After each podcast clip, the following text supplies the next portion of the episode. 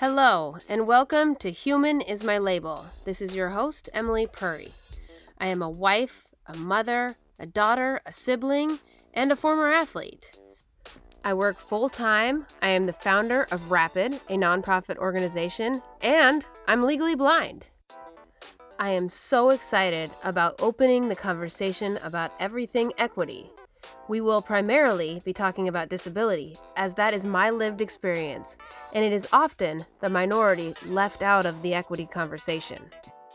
I am passionate about equity for all identities, as I have family members from the communities of color, LGBTQIA, disabilities, and we span all ages.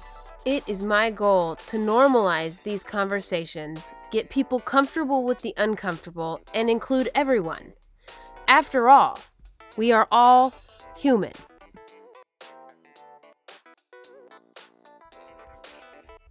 Hello and happy Monday to all of you. This is Emily Purry. So excited to be here today. So, today we're going to talk about language. And this is a question I get a lot. A lot, a lot, a lot. And it's all in different forms and different ways of asking it. But I get a lot of questions about language what do I say? How do I say it? What does this mean? What does that mean? Is this offensive? Is that offensive? And so a lot of different things around that. So that's what we're going to talk about today. This is also going to intro us into talking about racial equity a slight bit because our next episode, which I'm super excited about, is going to be with Ozzy Gonzalez, who is running for the Portland City Mayor in 2020. And I'm really excited to um, air that episode as it's, it's a really good one. So, language. When we talk about language, and especially around disability, it even starts with just that word disability. Is that offensive because it is disability, which then sounds negative? So, yes, when you break it down like that, it does sound negative. However, it is what it is, and it is a disability. There are other disabilities that people have. I may be able to plan. I have the ability to plan better than somebody else, which makes it a disability. Now, when we talk about that, it takes away from disability in the sense of the accommodations we all need, et cetera, et cetera, but it also normalizes that a lot that fact a lot. So we all have greater and lesser abilities, which is not a big deal. So when we say disability, no, it is not offensive. Some people prefer uh different differently abled is a big one that's um really common there's also diverse ability just differing abilities or abilities you don't even say disability you don't say anything other than you know access ability and so people have their personal preference, just like when we talk about uh, pronouns. People have their preference of what they would like to be identified at, as. Um, people of color want to be called different things. Some, for example, African American. Some people want to be called African American and some want to be called Black Americans or just Black. And so, even you know, in this this uh, era of race and what do we call it and how do we address it and what do we do with it and this discomfort with even talking about the conversation. If I say my husband is black as a white identifying person, some people may say, "Oh my gosh, she didn't say African American." But my husband prefers to be called black or black American because his immediate ancestors, which his grandparents, are from Georgia. They are not directly from Africa. Yes, he knows his further back ancestry does go his histo- history goes back further into Africa, but he identifies as being a black American. And so that's how he identifies. Same thing with disability in the sense that some people want to be called differently abled. Some people want to be called um, my diverse ability. Um, we are definitely seeing the trend of the younger generation wanting to own their disability, just like we are owning our culture, we are owning our genders. Yes, I am woman and I am proud. Um, we are owning our identities. And so the same is going forward with disability. And we'll talk about person first versus um, ability first in in a second but the younger generation is wanting to own that. So definitely disability i am a disabled person or a person with a disability period. And so that is very normal. Now when we look at other types of language uh, we can look at blind versus legally blind versus visually impaired. So that is absolutely a preference of whoever is experiencing that.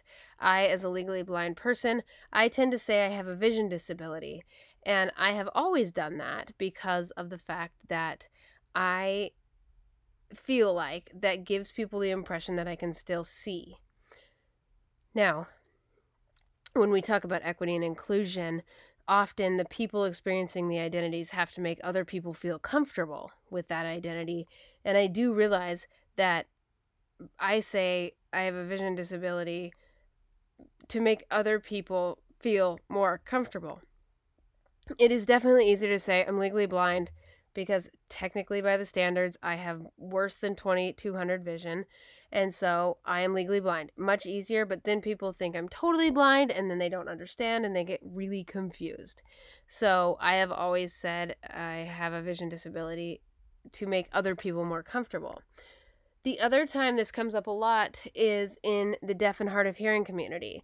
So they can people identify as deaf, they identify as hard of hearing, and they people identify as deaf and hard of hearing. And so people look at you like, uh, are you deaf or are you hard of hearing? Which one?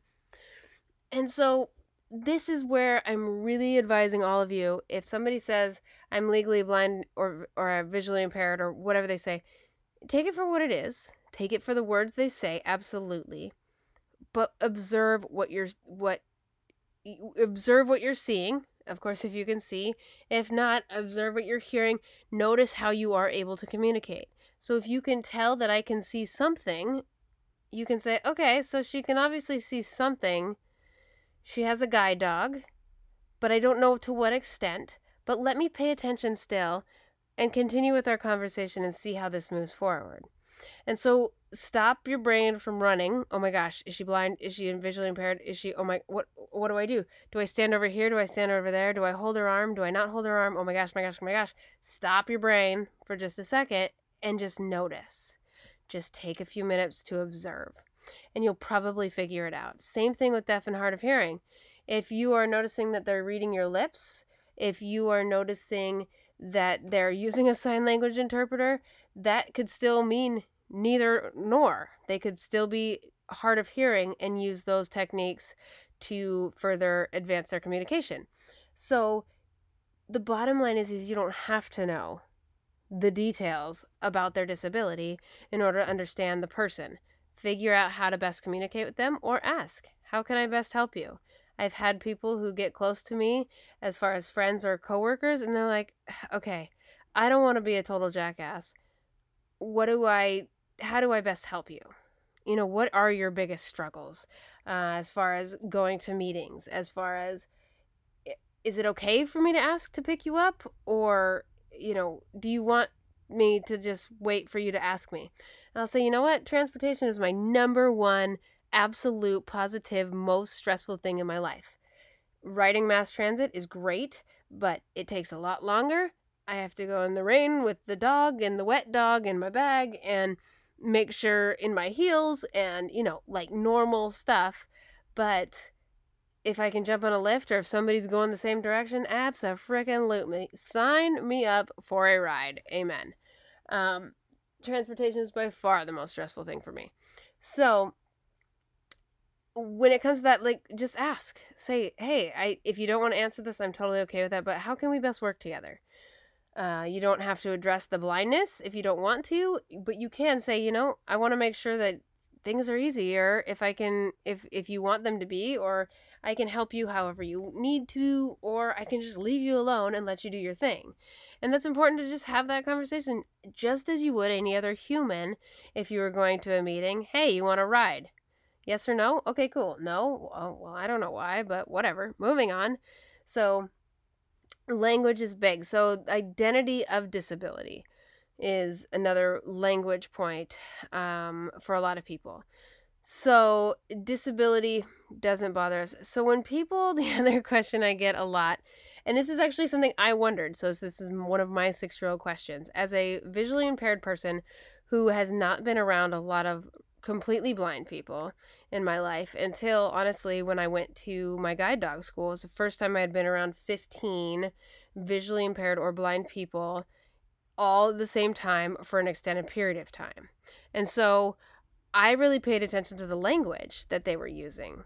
And I was saying, okay, if they say, I was looking at the newspaper but I know they're completely blind. Obviously, they weren't looking at it, but they are okay with using that language. They were listening to it or they were reading it or whatever, but because we are in the same society as people, some people will use that language of I you know, I was looking at this or I saw this. Well, you clearly know they didn't. Well, maybe you don't, but if you know who they are and, and what eh, to what extent they have vision, then you would know, okay, I know you weren't looking at that, but you don't have to say that. So a lot of people will say, you know, is saying blind spot offensive? Is saying, take a look at this report and let me know what you think. You don't have to say, take a listen to this report and tell me what you think. No, I've been raised in the US, um, and this is not everybody. So we've been raised in a culture that says, take a look at this, and it's okay. And what I found at school with 15 le- blind, legally blind of some kind, um, people is they said the same thing. And so you don't have to be super sensitive now if you're like, now look at this report right now. Obviously, I can't see it.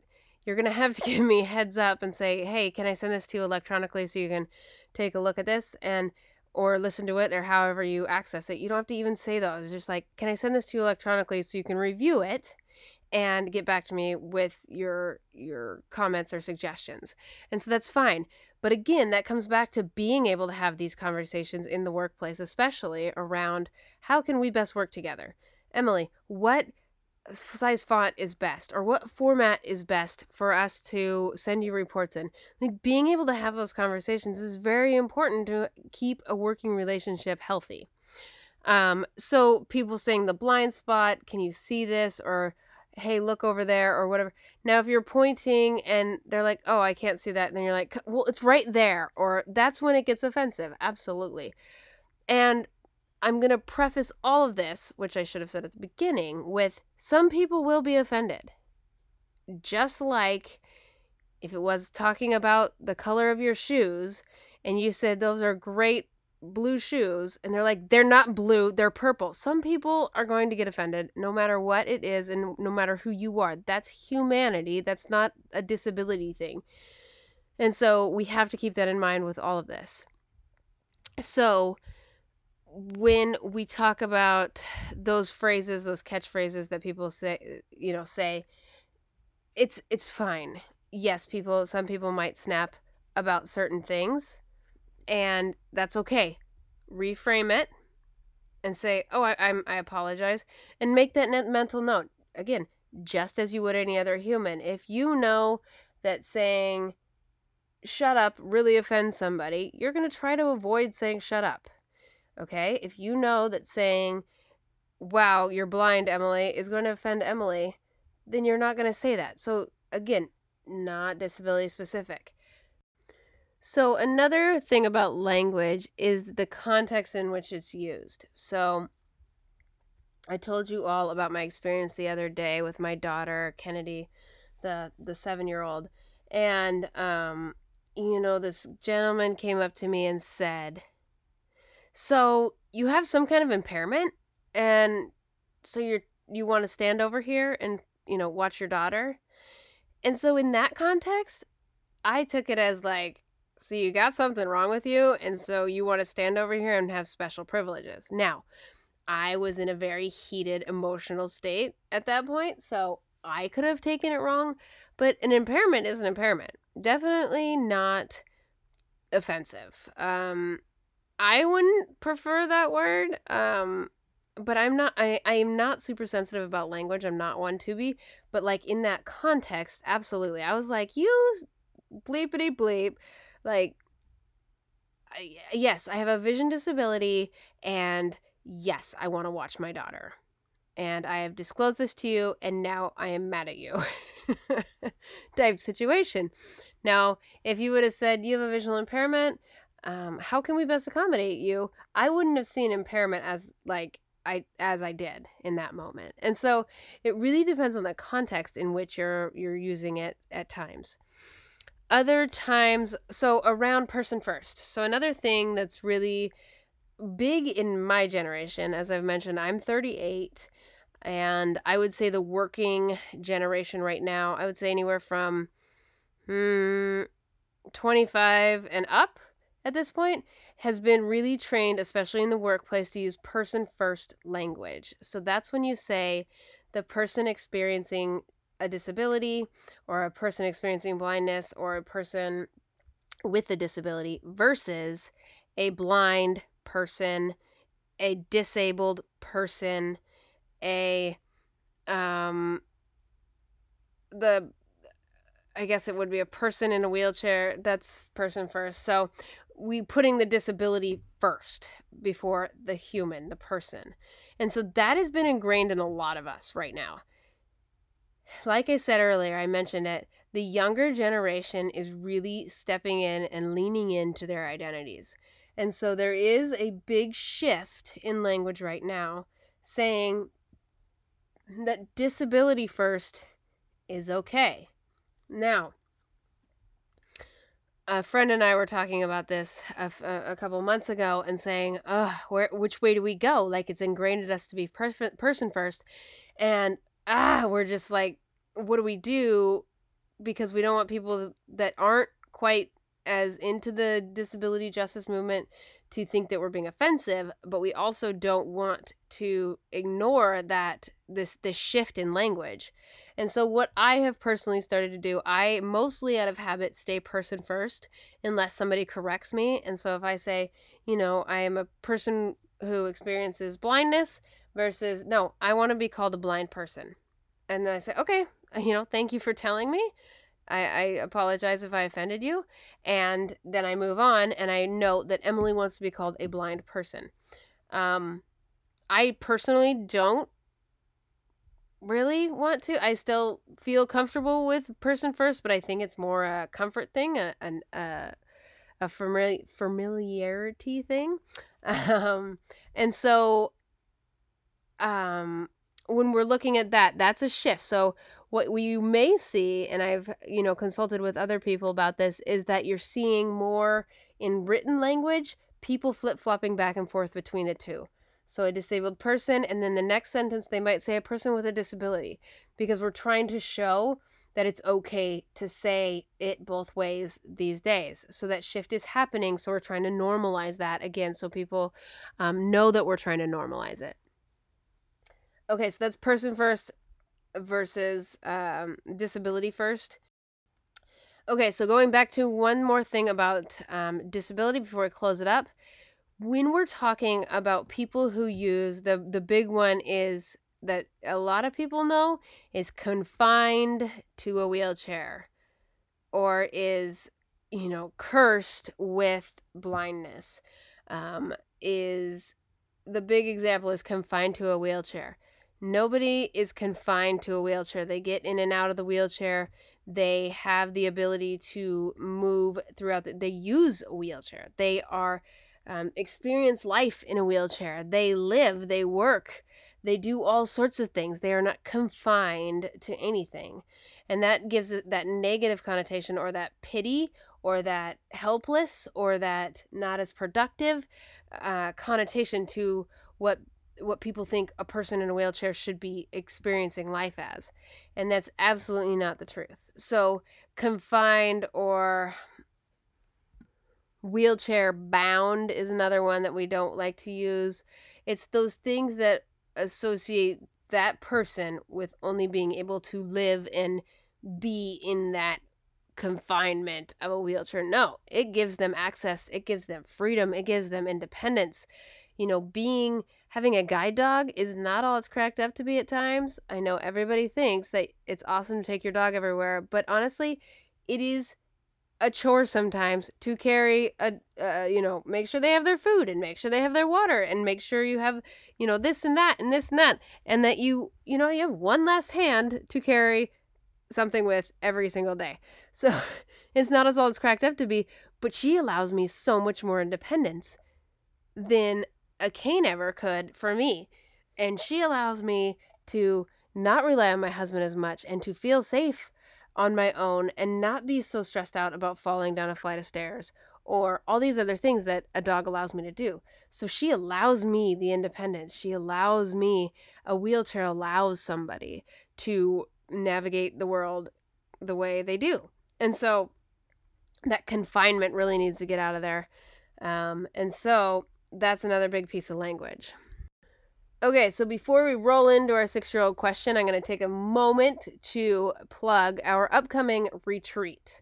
So, Rapid is raising funds, vigorously raising funds to build a facility, an all inclusive facility, as I mentioned in episode three. So, if you didn't hear that episode, head back there. But in the meantime, this May, May 1st, 2nd, and 3rd, we are doing a three day retreat three days and two nights and we are looking for participants. So we are looking for participants to join us with physical disabilities. This this one is for adults 18 and up. And it will be, as I mentioned, three days and two nights. And so if you know anybody who is looking for a weekend retreat, a wellness retreat, we will do, be, be doing physical activities. We'll be having massage therapy. We will be hopefully getting some nutrition advice. We will be doing a lot of fun, fun stuff. And so this is uh, an opportunity for people to get to know Rapid. It is free of cost with a suggested donation so that all that information will be coming out very shortly. It is on our website, but we will outline it further. We will get into more details now that we're getting closer.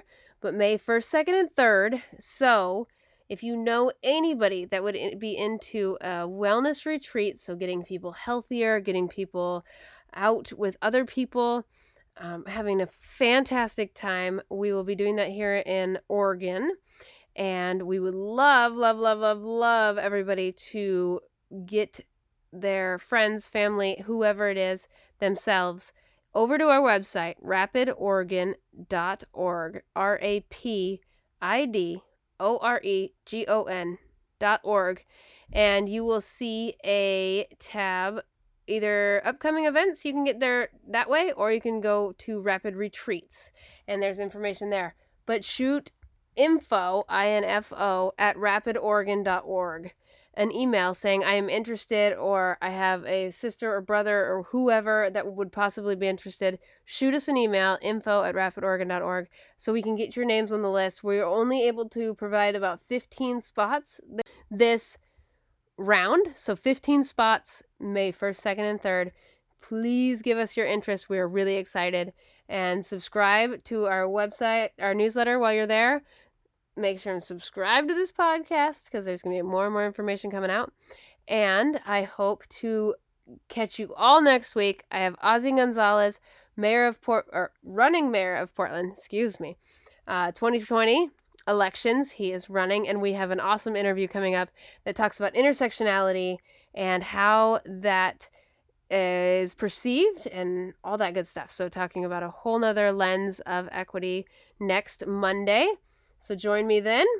And I hope you all have a fabulous week. Make it a great week. And we will mm, call Jameson in for the six year old question. Should you hold someone's arm if leading them across the street? Okay, so this is a great question. And I believe it's talking about when you encounter somebody who's blind and is needing help or, you know, is wanting help to get somewhere. Like, I once helped a gentleman who was trying to get to the max. He was on the wrong direction. He was going, oh man, north south, and he wanted to go east west. And so he I said, "Would you like me to walk you there?" He said, "That would be great. Thank you." And so they said, you know, do I hold their arm or how do I do that? And so when you're trying to help anyone, as far as as far as I know, definitely with blind people or people with low vision, um, let them hold your arm because then it's not you controlling them. If they don't feel safe, they can easily let go of your arm and not feel like they have to pull themselves away from you holding them. So it comes down to a control thing, it comes down to a a safety thing and it it gives the person more control over the situation versus somebody just dragging you along and saying, "Here, come with me. I can see you can't. Moving on. Let's go. Trust me. I'm going to keep you safe even if you're a stranger." So, definitely always ask, Hey, I have an arm out. Would you like to take it? And he'll probably say, Yes, thank you. And so then it gives them that option and that, that making sure they feel comfortable in that situation. So there you go. Have a great day, everybody. Have a great week, and we will talk to you soon. Thank you so much for joining me here today at Human is My Label. Don't forget to subscribe, share this with your friends, families, and coworkers. Get out there, get comfortable with the uncomfortable, include everyone, and push yourself to be better every day.